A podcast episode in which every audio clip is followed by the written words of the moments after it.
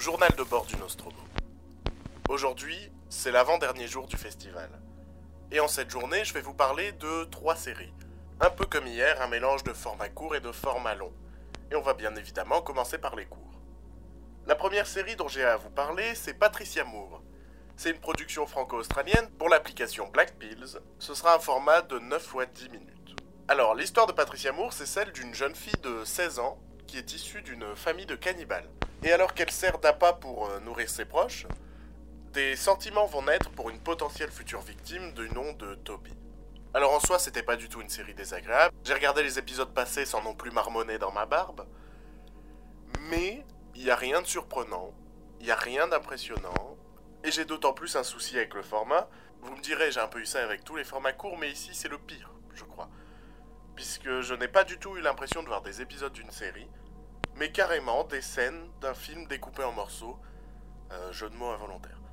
C'était pas mauvais, non, c'était pas du tout mauvais. C'était, c'était bien joué, c'était bien filmé. Euh, on sent qu'il y a une tension qui naît parce qu'il semble poursuivi par un culte cannibale aussi. Non, c'était pas mauvais, mais est-ce que ça mérite votre intérêt? Pas vraiment. Deuxième format court, cette fois ça vient des Pays-Bas, c'est du 10 x 10 minutes et je ne sais pas du tout où ce sera diffusé. Ça s'appelle Anne Plus. Ça y est, je crois qu'on tient enfin notre premier format court qui assume complètement son format, qui l'embrasse son format, puisqu'ici, dans chaque épisode, le personnage de Anne nous parle des femmes de sa vie. Faut imaginer qu'en fait le titre de chaque épisode c'est Anne plus Lily, Anne plus Sophia. C'est pas une série dont les 10 épisodes nous proposent une narration fluide. Non, c'est une série qui va nous dresser ce portrait de cette jeune femme euh, qui vit à Amsterdam et de ses euh, émois amoureux avec d'autres femmes. Ce sont des portraits intimistes, réalistes de ces jeunes femmes.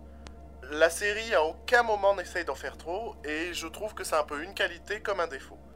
Parce que si elle est sympathique, parce que clairement elle est sympathique, il n'y a pas non plus de quoi se précipiter dessus.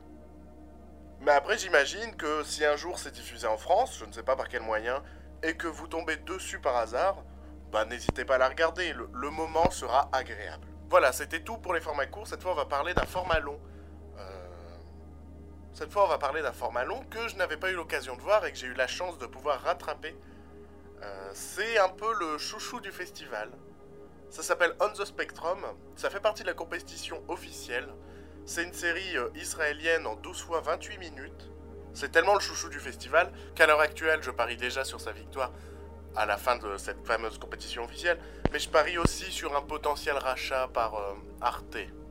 Je sais pas, je mise sur Arte qui va racheter la série qui va la diffuser en France.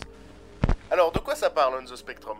On the Spectrum, c'est le portrait de trois jeunes autistes qui se battent pour avoir une vie en fait comme les autres. Euh, si j'ai un peu tendance à regretter l'absence de comédiens réellement atteints d'autisme, en tout cas dans les premiers épisodes, euh, bordel, hein, euh, je suis quand même obligé de constater que le casting de cette série est absolument excellent. Les performances sont incroyables. Elles, transpirent de réalisme, vraiment. J'ai dû aller vérifier sur internet si c'était pas des vrais comédiens atteints d'autisme ou si c'était juste euh, des comédiens, quoi. Et franchement, c'est plutôt impressionnant là-dessus. On the Spectrum, c'est une comédie, je dirais, humaine, drôle, émouvante, qui en aucun cas se moque et qui au contraire essaye d'apporter un regard réaliste sur le handicap. Ça traite de petites choses du quotidien, l'amour, auquel deux des personnages sont confrontés dans les premiers épisodes, des choses simples, hein, vraiment l'achat d'un aspirateur par exemple, les premières soirées entre copines, ce genre de choses. La force de cette série, c'est qu'elle réussit à nous amuser et à nous attendrir grâce à ses personnages.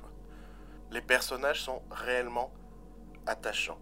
Malgré leurs défauts, malgré leurs crises, c'est là la réussite de cette série, c'est que c'est une série qui raconte pas grand chose mais qui a des personnages très forts. Je sais pas si la série est un indispensable, mais je crois que malgré tout, elle mérite votre attention, elle mérite notre attention.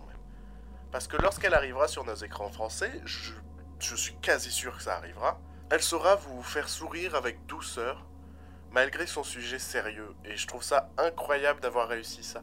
On rit avec eux, et c'est bien là l'essentiel. Je sais pas si c'est aussi mon chouchou du festival, mais c'est en tout cas une des très bonnes surprises de ce festival. Euh, J'en attendais vraiment rien, j'étais même pas sûr de voir cette série puisqu'au final j'avais même pas réservé de séance. J'arrêtais pas de l'entendre passer de bouche en bouche euh, dans les files d'attente, ce genre de choses. Et je me dis, euh, bon, j'ai peut-être raté quelque chose, faudrait peut-être que j'y jette un œil. Et, je le regrette pas, je le regrette vraiment pas. À voir ce que ça va donner au sein de cette sélection officielle.